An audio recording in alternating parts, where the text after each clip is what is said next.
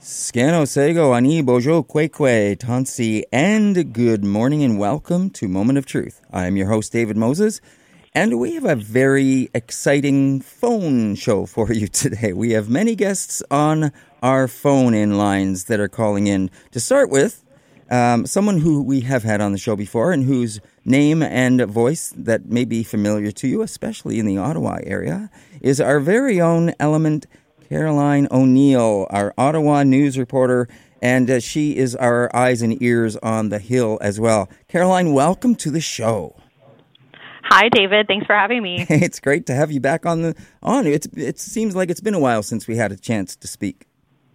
You know what? I think with everything happening on the Hill, it feels like it's been a year, not a few weeks. And yet, you know, with everything happening on the Hill, it doesn't seem like that much has moved forward because they're still talking about SNC-Lavalin, right? There's still that thing. Exactly. So what can you tell us about that issue? Yeah, there's quite a bit to talk about. One of the things that I really wanted to touch on was the Daughters of the Vote initiative that happened last week. And this was a chance for young women across the country to come and participate in workshops about politics. They had the chance to take a seat in the House of Commons, as well as have the chance to address the Senate. This was the second time this initiative was done, and in 2017, the young women who took their seats in the House of Commons actually made history because it was the first time every seat in the House of Commons was occupied by a woman. Wow, that's very cool. Yeah, it's quite the event, and it was...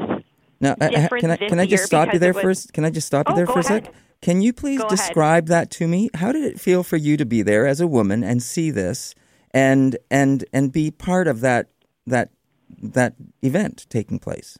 Yeah. So you know what, actually, David, it's funny you asked that because I've actually covered it both times. So the first event in 2017, I was a journalism student and I covered it then for my school's newspaper. And I found it to be incredibly emotional because at that point, it was just 2 months after Donald Trump had become president. And I think a lot of women around the world were feeling a little demoralized about the state of women in politics. The atmosphere was very different this time because this time it was under a different political setup, right?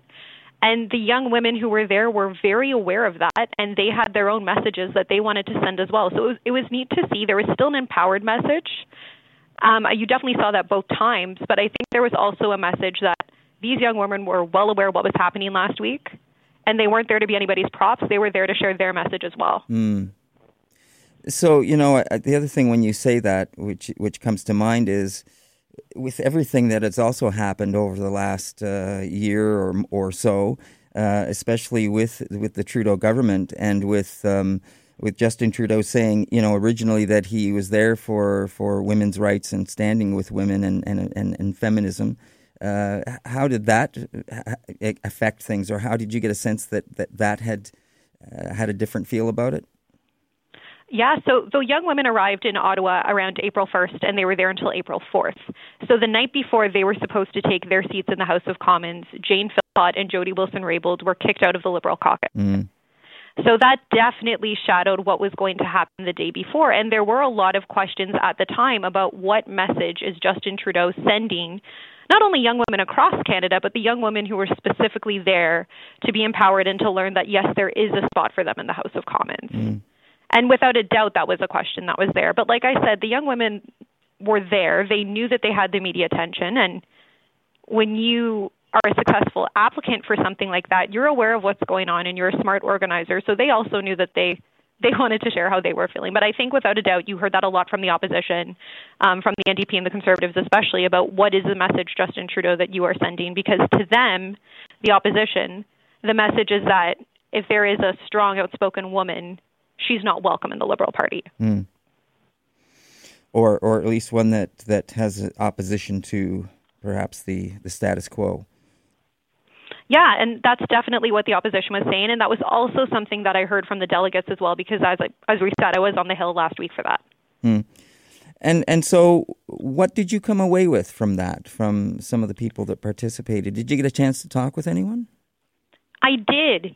So quite a few things happened on the Hill, and I think sometimes it's hard to report all of it. But first of all, the different party leaders addressed the young women on the Hill, and when Andrew Scheer started speaking, women slowly started speaking out. Not everybody, and I would say probably no more than 50, but women started actually leaving the House of Commons while he spoke. And they did it in a staggered manner, so it was very hard to look away because at some point you knew that something was going on. So I actually left the House of Commons gallery at that point to go and chat with the delegates to see what was going on. And I happened to run into Kaylee Arthurson, who was one of the Indigenous delegates from Churchill-Kiwatunik-Aski. And she told me that she decided to leave when Andrew Scheer was speaking because she felt that he didn't represent who she is as an Indigenous woman living in this country. Okay. And I think they really wanted to get the message across that while they were not happy with Justin Trudeau, there were other parts in the political system that right now they're also not happy with. And so she told me that the Indigenous delegates had a plan to turn their backs to Justin Trudeau when he came to address them, and they did do that later. And that was the story that really got the headlines. But I should say that the women made it very clear with any political party leader who they felt had needed to be held to account that they would hold that person to account. So it was Andrew Scheer and Justin Trudeau who really got a message. And it was quite a sight watching people stand and have their backs turned in such a manner. I don't think I'll forget watching that happen. What would you say was the feeling in the room at that time? Well, so it's funny. I go to the press gallery quite a bit, and it's typically never full. And people were standing to watch. And people were trying to count how many women. People were waiting because you knew something was going to happen. And the other thing, too, is that the public gallery itself was full. But because all of the seats that the MPs usually occupy were taken by these young women, there were actually quite a few MPs sitting in the public gallery witnessing all of this happen. And it was Jody Wilson-Raybould herself who said later on in the day that she looks forward to a future where 338 MPs will work together and support each other the way she felt that the young woman had that day. Do you think their presence there was a bolstering element? Did it bring some pride to the people that took part in that? I think so, for sure. I think that anytime you get to interact with someone like that, I think it's a really big deal, especially for a young woman to have the chance to get to meet the MP whose seat they're taking, to have the support. I think that's really quite a moment. I had the chance to interview a delegate in 2017, and her MP was Catherine McKenna. And she had the chance to go to an event with Catherine McKenna, and she told me that that was something she would carry with her the rest of her life. So I think for these young women to be 18 and 24 and to be told your voice matters and you can change our country is a big deal. So I have to ask that if people, the delegates, the people that took part in that for this event, if they felt like they didn't have the support of Trudeau and they also didn't feel the support of Scheer, what was that leaving them with? What kind of a sense of hope or hopelessness was it leaving them with, do you think? I think it was kind of mixed ways. So I think to Trudeau, for them, it wasn't so much about him supporting them, although I'm sure that was part of it, but they wanted to tell him, we don't support you right now. And I think that was how they flipped that message. Yeah, that's interesting. The other thing was that they had the chance, some of them had the chance to meet Jody Wilson-Raybould and Jane Philpott, and from what I hear from the delegates, meeting Jody Wilson-Raybould was like meeting a rock star. They were like, because these are young women who care about politics, right? Sure. There were lineups to meet Jody Wilson-Raybould and to take a picture with her. And I think for them, they're very inspired by her. Yeah. And something like that was, I think, very uplifting in the midst of everything that was happening. And then on the flip side of that, Jane Philpott and Jody Wilson-Raybould did sit in the public gallery for part of the day. And this was the day after they were kicked out. And they said that for them, it was almost like a balm to help them feel better about everything that had happened. Right. Well, these women stood on principle. They stood up and said what they felt they needed to say, as we said, on principle, that this was the right thing to do. It wasn't necessarily following the party line or toting the party for the sake of the party. It was saying this is what is the correct thing to do, and I will be doing it regardless of the fallout. Mm-hmm. I think a lot of people right now are talking about the difference between maybe building a party and building a party behind a leader. Justin Trudeau will not be the party leader forever. He won't be the prime minister forever. But some of these MPs could be in the party for quite a long time, and you're building a party that will continue to have a future. And I think a lot of people in the Liberal Party right now are kind of asking that question about what is this party that we are building? Mm. And I think people watching are also asking that question too, right? They want to know, is this a party where we can share our dissenting opinions? Is this a party where we can hold people to account? Or is it not? Mm-hmm. And what will it be over the next few years? Right. So, listen, you know, this story hasn't ended, of course. It's moved on with the question of were they correctly removed from caucus? And that story continues. Do you have any news on that for us?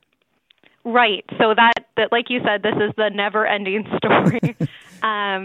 So yesterday, on a question of privilege during some routine proceedings in the House of Commons, Jane Philpott, who is now an independent, spoke up to say that her rights, as well as the rights of Jody Wilson-Raybould and her former Liberal colleagues, were breached. Mm-hmm.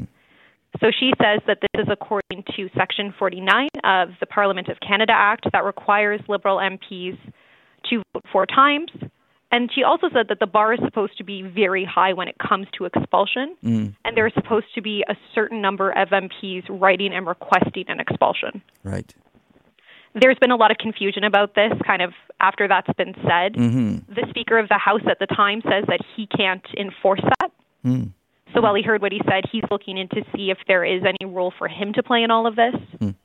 And then we're also hearing that this was an act that had come from Michael Chong, a Conservative MP, and we're hearing that it's not even clear if this was something that the Liberals or the NDP had signed on to. Mm. And Justin Trudeau himself says that caucus made it very clear that they were not interested in having Jody Wilson-Raybould or Jane Philpott be a part of the Liberal Party anymore. Right. And he said he spoke with them over a number of days and weeks about this. Exactly. But is there any validation of that, as it's been asked by, Jane? I mean, we'll see. Interestingly enough, she trended on Twitter yesterday for that, which really doesn't happen often. You don't really see a routine House proceeding mm-hmm. becoming big news, right? People are very interested in what's happening. Mm. And especially, I think you're going to see the opposition party really try to drive that one home. In question period, it came up quite a bit. Right. And I don't see that changing tomorrow. And then I also think there is this ripple effect as well that are going to be seen by the constituents in Vancouver Granville, which is Jody Wilson-Raybould's riding, and Markham Stouffville, which is Jane Philpott's riding. So in Jane Philpott's riding, the majority of the Liberal Riding Association has actually resigned. Right. Because they do not have it, they say, in their hearts to support a new Liberal candidate. They want to support Jane Philpott. Yeah. Yes. So I think that's the thing, right? The Riding Association are the ones who essentially, they do all of this work behind the scenes that elect people like Jane Philpott. Right. And if they're not interested in doing that work in October, this election will take a different turn. Well, it speaks to a larger issue, I guess, when you hear that from, as you just described, the people that are doing all the work to get these people elected. If they're losing heart or they're losing hope or they're getting disgruntled, what does that say? You know, and that's just one riding. I wonder what the effect will be as we get closer to the election and see other things that may be happening because of this. The other thing I want to ask you about, though, is do you have any further word on this whole thing with Andrew Scheer and the Prime Minister with the libel? Yes. Oh, my goodness. That came up. So Andrew Scheer says that on March 31st, Justin Trudeau threatened him with a libel lawsuit. Mm-hmm. And according to Justin Trudeau's lawyer, Julian Porter, Andrew Scheer made defamatory comments about Justin Trudeau in regards to SNC that then were widespread across the media. Andrew Scheer just announced this earlier this week, and he says, bring it on. Right. Because you would have to swear under an oath, and according to Andrew Scheer, we'll finally figure out some of those missing pieces from SNC-Lavalin. Mm-hmm. This was, again, another focal point of question period yesterday. It got very heated and intense at some points because you had a lot of people lobbying back at each other, saying that one party has a history of lying and defamatory comments, and then the other party kind of throwing that back at each other. I should say to the people who are watching this as well, this also isn't uncommon. During the Ontario election, Kathleen Wynne at one point had actually been locked in a legal debate as well. Mm. But I think what's interesting is Andrew Scheer is essentially goading Justin Trudeau, because I think he's saying either way you make my point, right? Mm-hmm. If you don't go forward with it, you have something to hide. Right. But if you go forward with it, this will continue to live on into October. Yeah. What do you get a sense that... Or what sense do you get from being in the Ottawa area and the Hill and being in the press gallery that our leaders of our parties and their images and their leadership is being tarnished or changed or perceived differently? With Justin Trudeau, it's very interesting because he typically does incredibly well internationally. Mm-hmm. And then those numbers tend to go a little downward domestically, which would make sense. Yep. But that being said, there was a poll that came out, I believe, last week that actually showed Justin Trudeau polling about 3 points below Donald Trump. Yeah. Regardless of any political spectrum somebody might be on, I think it's common knowledge that Donald Trump typically does not poll well. Mm-hmm. And that is quite a spot to be. Yeah. The other thing I would say... is that, like I said, internationally, people tend to hear the more positive stories coming out of Canada. But my brother's actually working abroad right now, and he told me that he had colleagues who were asking, like, what is this SNC? What's going on? Mm. So I think the fact that that started to leak its way. I also saw a BBC article that actually referred to Jane Philpott and Jody Wilson-Raybould as Canada's whistleblowers. And I think even that kind of language would show maybe a certain approach or a certain look at what's happening. Mm. And I do think that some of the things you mentioned in regards to this case, it really calls into question for a lot of people, is there a commitment to feminism, but also was there ever a commitment to reconciliation? Mm. And those are some of Justin Trudeau's biggest, those were some of his biggest campaign points in 2015. And they also brought along with him the voters that got him this role. Mm-hmm. And it'll be very interesting to see if those people are willing to vote for him again. Right. All great information, Caroline. We appreciate you sharing all of that with us, and it's always a pleasure to have you on the show, always. And we appreciate your valuable work that you do and sharing that information with us. Now, we have a little bit of time left. I'm just wondering, is there anything we haven't spoken about that you want to touch on? I think there was one thing that I wanted to comment on from Daughters of the Vote. Mm-hmm. One of the pictures that I saw that came out of that on the very last day. There was an Indigenous delegation that actually took the time to go visit Jane Philpott and Jody Wilson-Raybould, and they chose to sing and honor them. They were singing and drumming and singing honor songs. Yes. And the women, Jody Wilson-Raybould and Jane Philpott, seemed to be incredibly appreciative of that. Mm. Nice. That's great. Now, listen, we have another guest coming up at the bottom of the hour. We also, in the next few minutes, have someone calling in from Humber College. And they're going to give us a little bit of information about something that's happening up at Humber College this evening here in Toronto about a new opening. And it sounds very cool. So that's going to be coming up just after our break. But in terms of Equal Pay Day, I understand you were speaking with our guest that's going to come on at the bottom of the hour. Do you have anything you just want to say about that? I was. Well, she was actually at a rally yesterday. Very fitting. Yesterday was Equal Pay Day. Mm-hmm. And she was at a rally here in Toronto trying to bring awareness to that. So she has definitely had a very interesting week. She has a lot to say. And from what I've heard, she's also very excited to talk about this issue and talk about how it would impact different women in Canada differently. Mm. Because equal pay, a lot of people would say, isn't kind of a one-size-fits-all. It depends a lot on diversity and economic and socioeconomic classes. And so she's going to dive in a little bit to that and how different people would be impacted in this country. Mm. Yes, well, that sounds great, and we will be talking and discussing those points at the bottom of the hour, but it's getting very close to our break time. I just want to give the last word over to you in case there's something else that comes to mind you want to mention, or...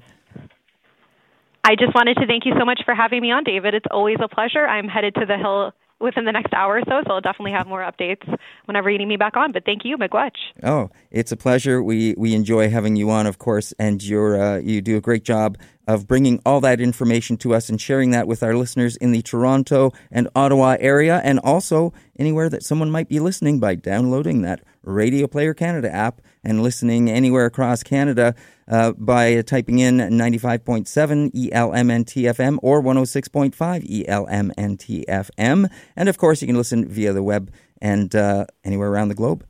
Right now, it is 11:20. We're going to take a short pause. Carolyn, Nyawa miigwech, so much for sharing that information with us. We will be right back after this break. And welcome back to Moment of Truth. I'm your host, David Moses. I want to just say one more shout out to Caroline O'Neill, our Ottawa correspondent, for coming on the air this morning and telling us and sharing with us some great information about things happening in the Ottawa area and bringing us up to date on those items.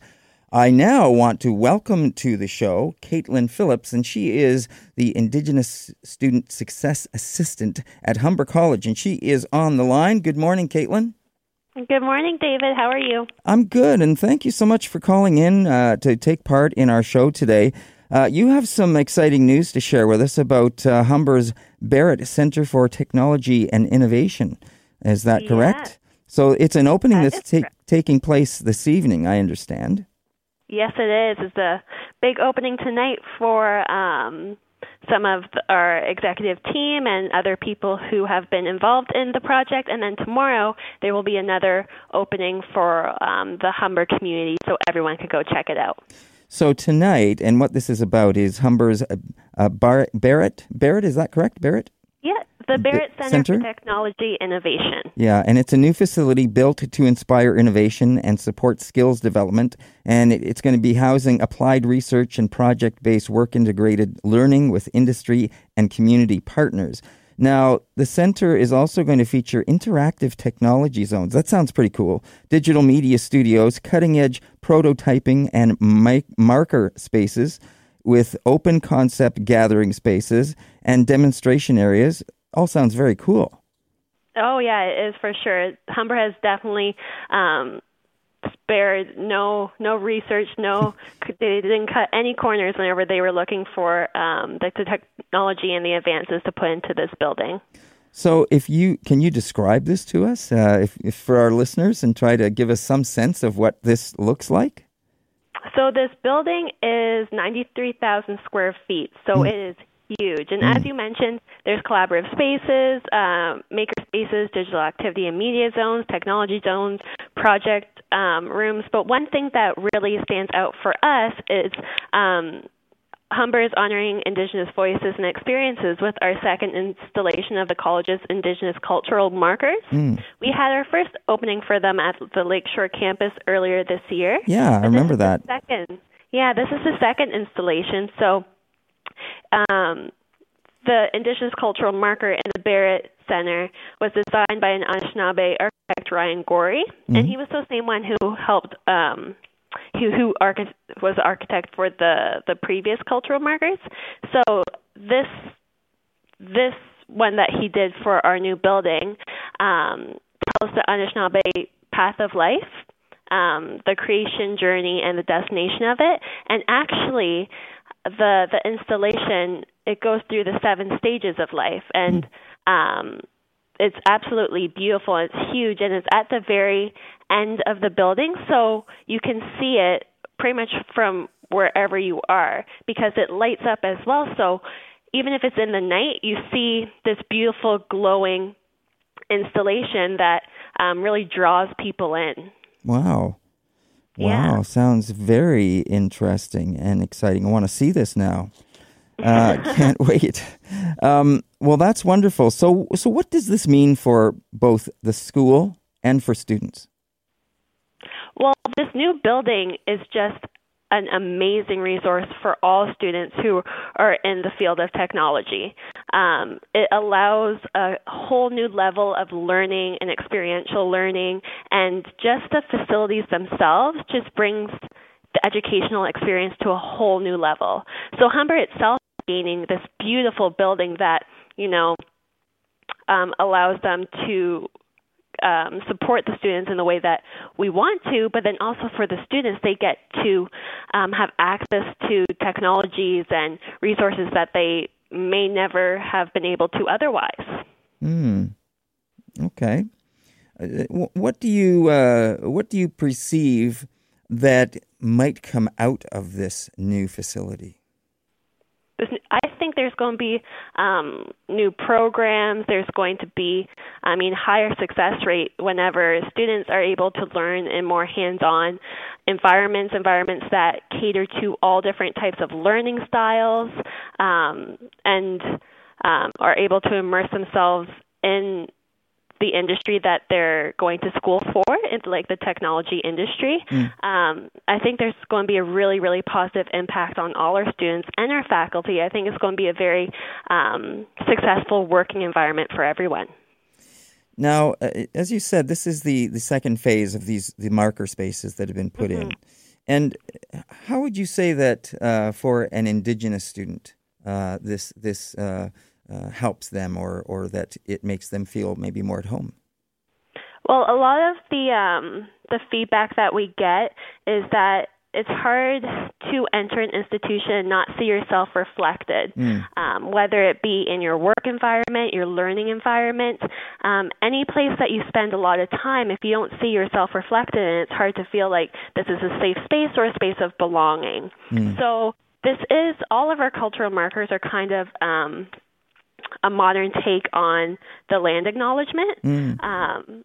So it's nice because the non-Indigenous students and the non-Indigenous community of Humber get to experience a bit of our culture and learn. It's definitely like a conversation starter and an opportunity to share knowledge, but then also our Indigenous students kind of have something that they can relate to, and they can see and have a reminder that this is a place where they belong and that they can feel safe and that Humber is welcoming of them and their culture and everything that goes with it.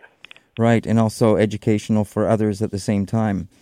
Yes, exactly. Now the catalyst for this new facility was a $10 million investment from the Bartlett Barrett Family Foundation. Yeah, it's the largest donation in Humber's history. That's very, very generous and nice. I know. So this investment has also founded scholarships for students in tech programs across the college.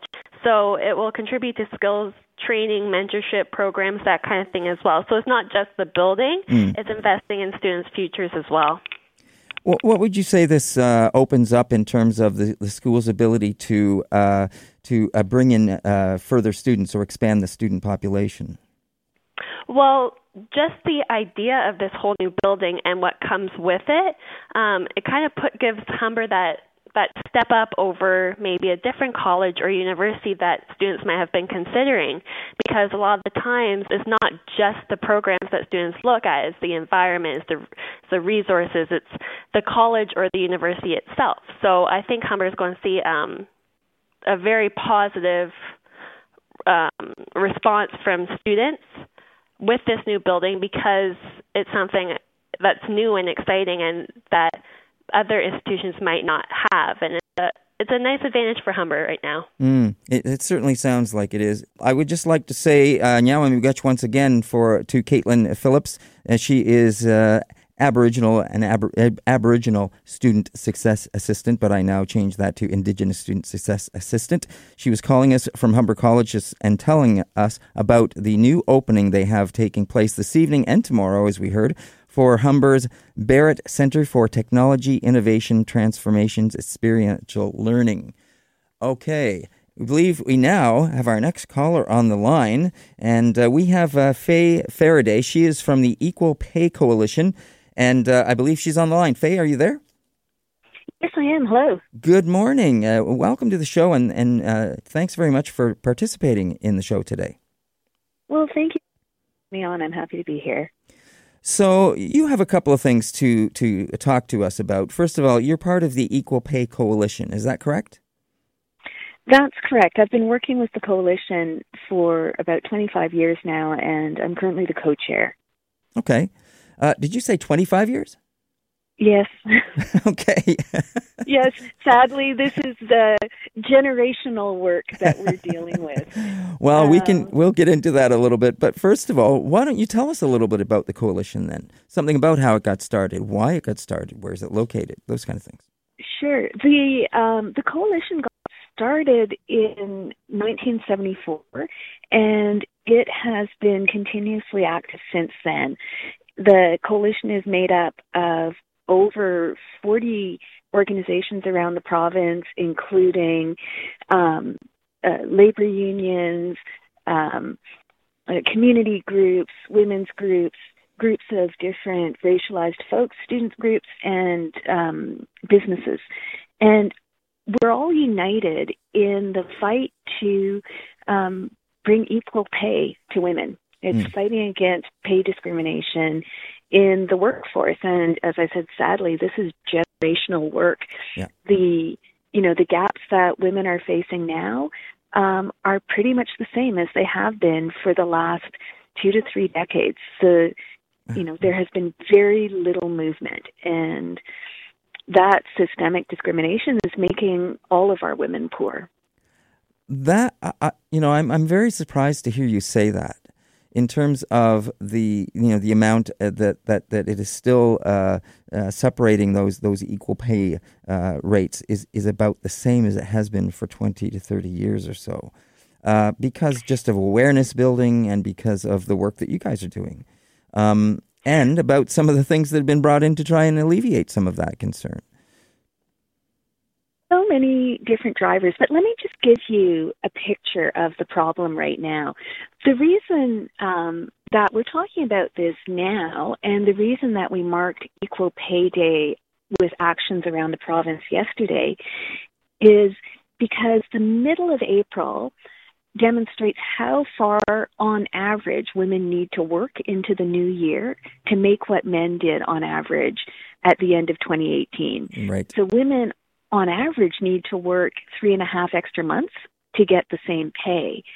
But that burden is just an average. It doesn't really show the depth of the discrimination. And we always break that down. And we always put Indigenous women at the front because...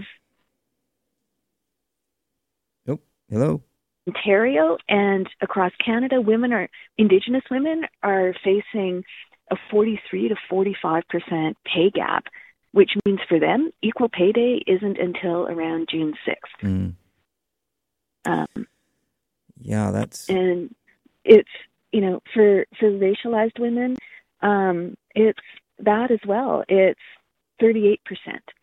So for them, Equal Pay Day isn't until May 19th. So that burden of discrimination is absolutely not borne equally by all women.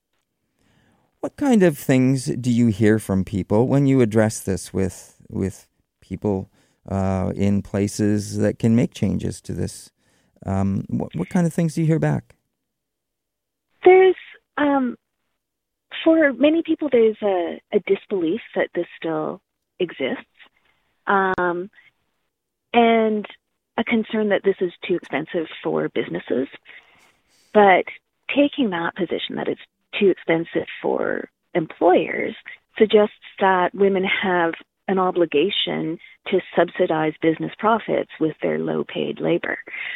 But another thing is that people don't appreciate all the different drivers of the pay gap. So people think that it's about men and women doing the exact same work being paid differently. And it absolutely is that. For sure it is that, but it's broader than that. It's also all those female-dominated jobs, particularly care work and teaching and nursing, that are paid significantly less than male jobs of similar value. There's the fact that women still face enormous discrimination in getting hired in the first place, and then when they get hired, getting opportunities for training and promotion. And then when we look at the precarious jobs that people have, Women make up, and especially racialized women, make up 70% of minimum wage workers and 70% of workers in part-time, casual, seasonal, temporary agency work. And those part-time, casual, and temp agency jobs are typically paid 50% of what full-time workers earn who are doing the exact same work. So, you know, and then you layer that on top of the lack of affordable childcare, on top of women's unequal burden of doing unpaid care work, you know, who has to leave their job to look after people who are ill.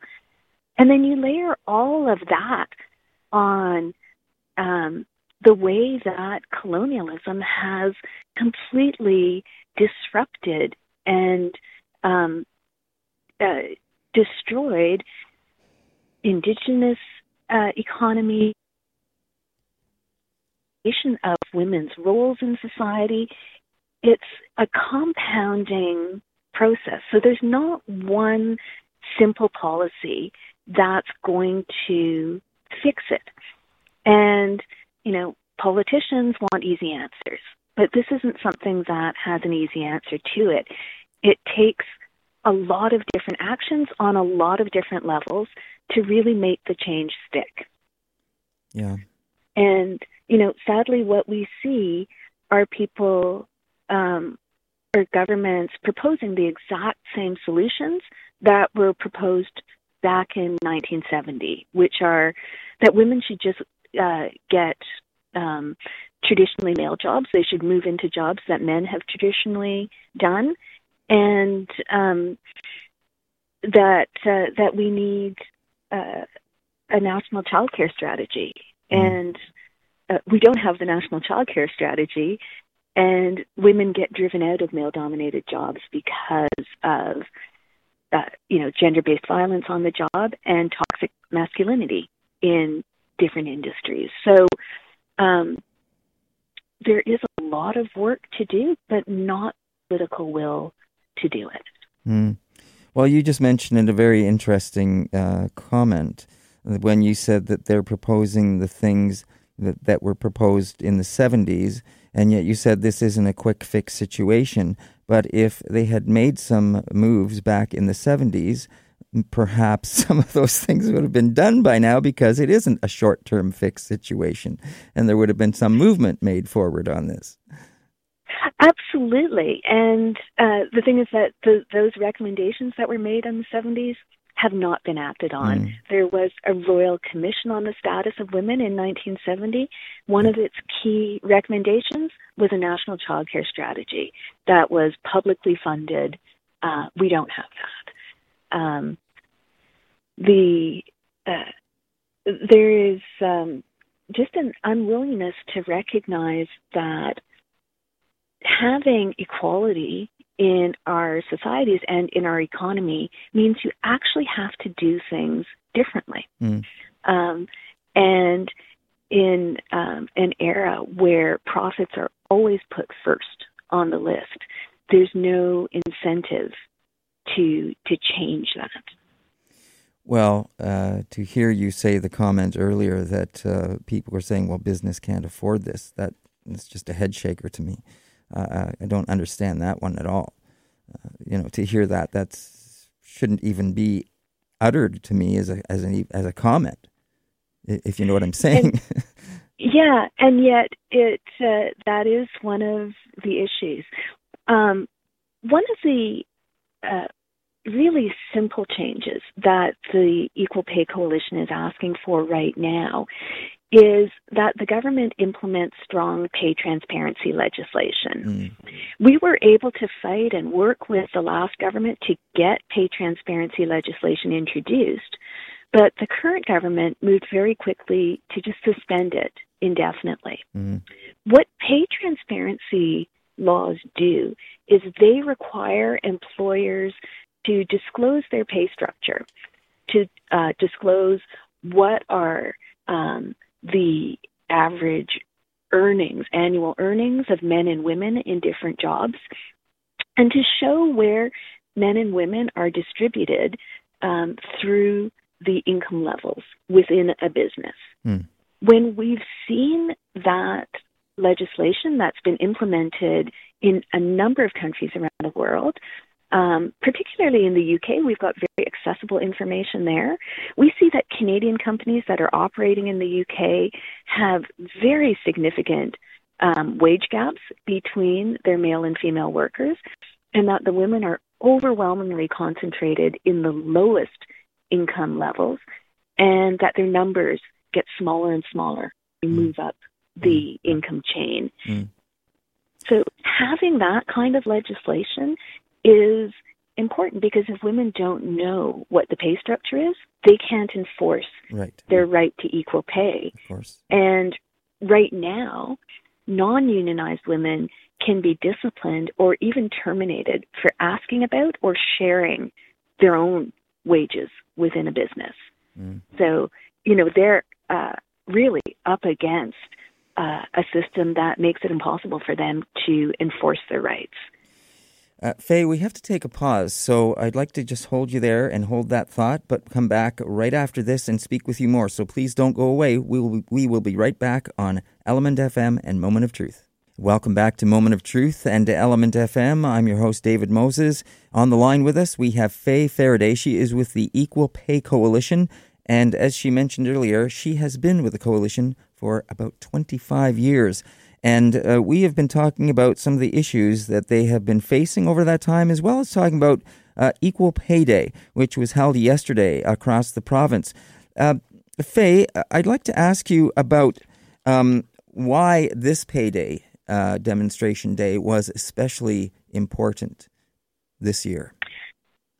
This Equal Pay Day was particularly important because this government has not actually articulated a plan for what it's going to do to close the gender pay gap. What we did this year was we sent delegations out to 8 of the key ministers of the government who have powers that could directly affect closing the gender pay gap. And we asked them what their plan is to do that. Equal Pay has actually been recognized by the government in collaboration with setting that date with the Equal Pay Coalition. It's been recognized in the legislature for a number of years now, but this year it wasn't. It wasn't marked in the legislature. We were not in the legislature listening to statements of commitment from the government. We couldn't even get a meeting with the Minister of Labour. So we were out on the streets and going to their offices demanding a plan. We met with the Chief of Staff for the Minister of Labour, and we asked, what is your ministry's plan for closing the gender pay gap? And honestly, they don't have one. They could not tell us what their plan was. And that's a real problem, right? When you've got a government that's saying it's open for business, that has no plan for how women's rights in the labor market are going to be protected, or how workers' rights are going to be protected, we're in real trouble. The gap that we've seen, you know, as I said, it's stagnated. In Ontario, it's around 30% for all women. It's closed marginally since the mid-1980s, but most of that closing of the gap has been due to the loss of well-paid, unionized male jobs in manufacturing. It hasn't come from lifting up women's low pay. Mm. And, you know, it's more profitable to pay people less, right? So that shift isn't going to come voluntarily. We need government action to demand compliance.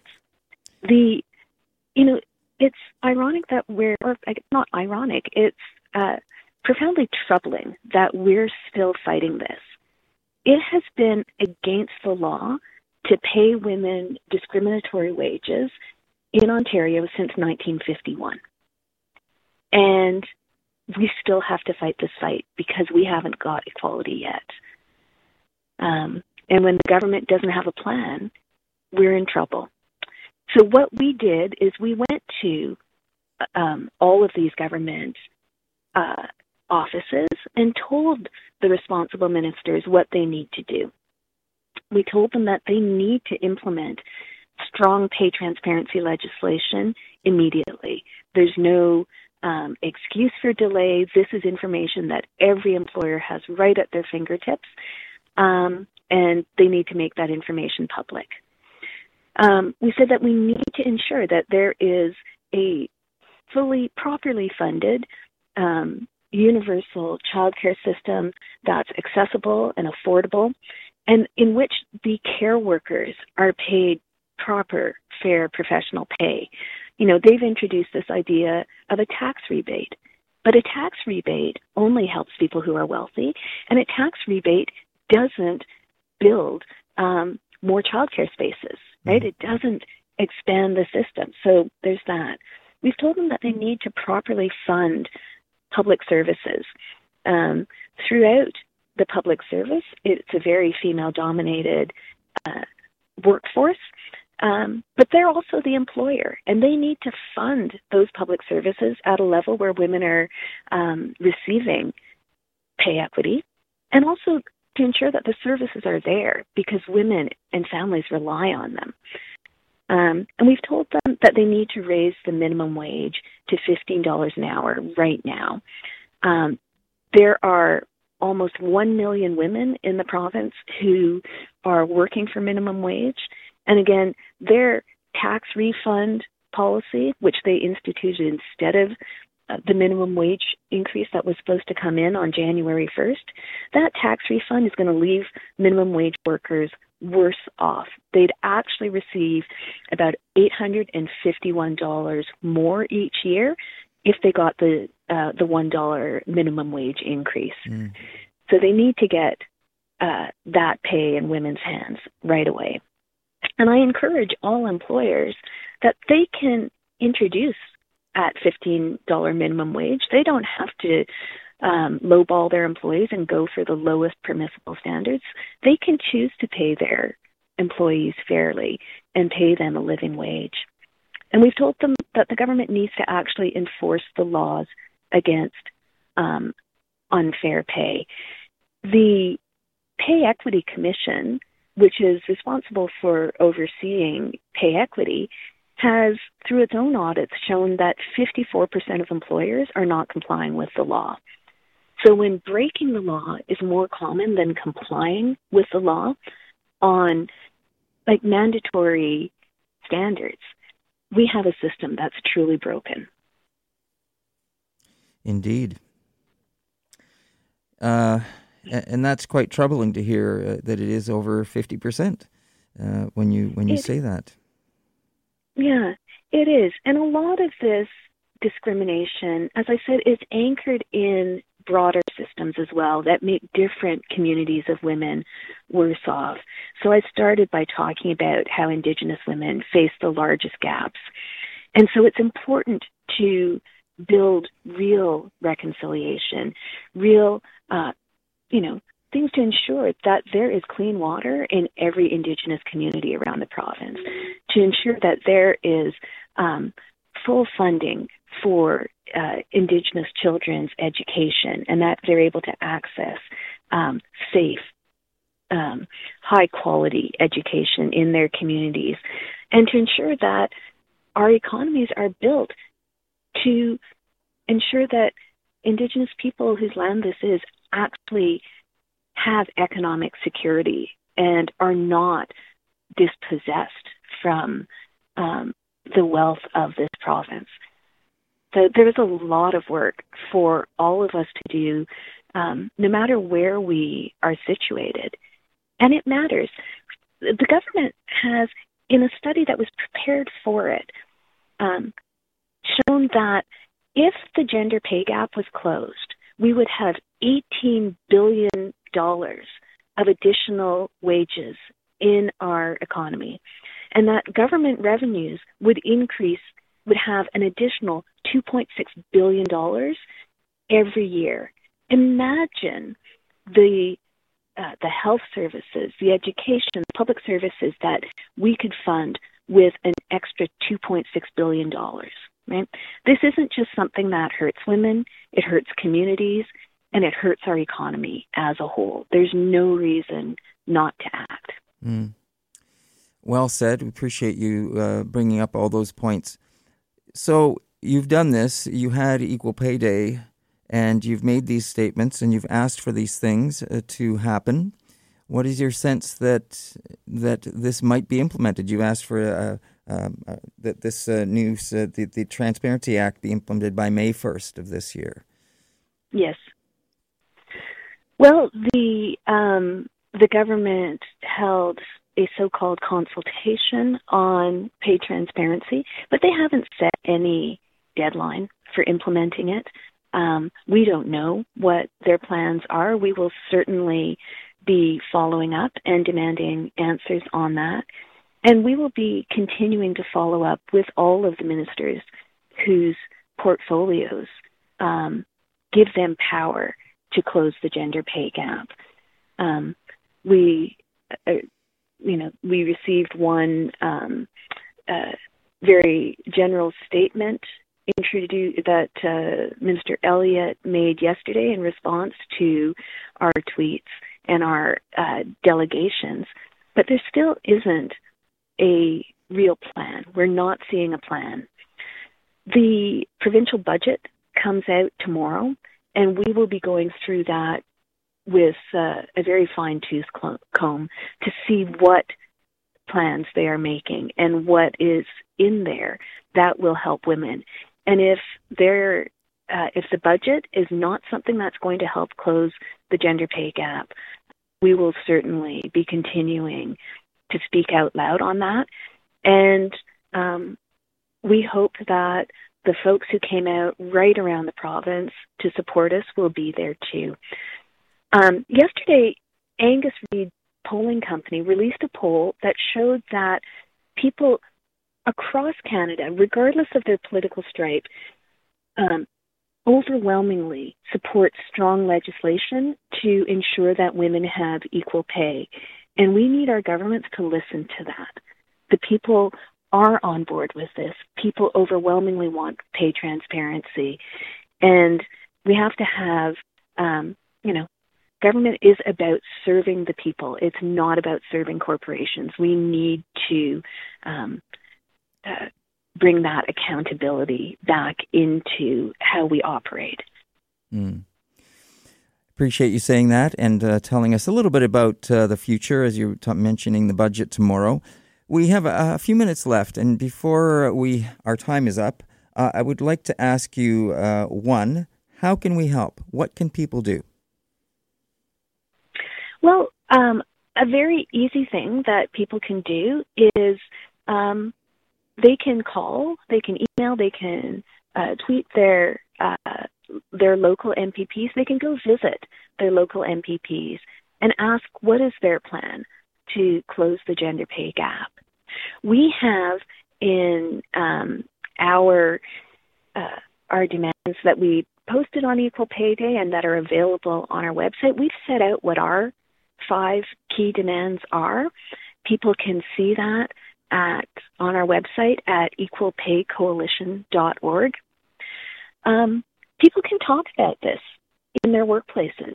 People can share their salary information. They can demand that their employers implement the minimum wage. There's a group of fantastic employers called the Better Way Alliance, who are employers who know that giving workers decent pay, fair pay, and decent working conditions is good for all of us. They can demand that their employers join the Better Way Alliance. Right. But mostly we need to continue to raise the awareness about this and remind people that this isn't done, that the wage gap is real. No matter how you slice it, whether you look at hourly pay, monthly pay, annual pay, women are being shortchanged, and the women who bear the biggest brunt of that are Indigenous women and racialized women and women with disabilities. And we really need to advocate for all our sisters out there. Mm. So thank you very much for saying that, Faye. Our time is up. One thing I want to add is that this by no means is a women's issue. Men can also play a role. Men have something to say about this as well, and they certainly should be supporting women in their right for equal pay. Would you agree with that? Absolutely. And men can start by sharing their salary rates, ensuring that women where they work are getting equal pay with them, and really being allies in that way. Faye, thank you so much for being on the show with us today. Greatly appreciate all your comments, and I hope to have you back on again. Okay, thank you so much, David. Take care.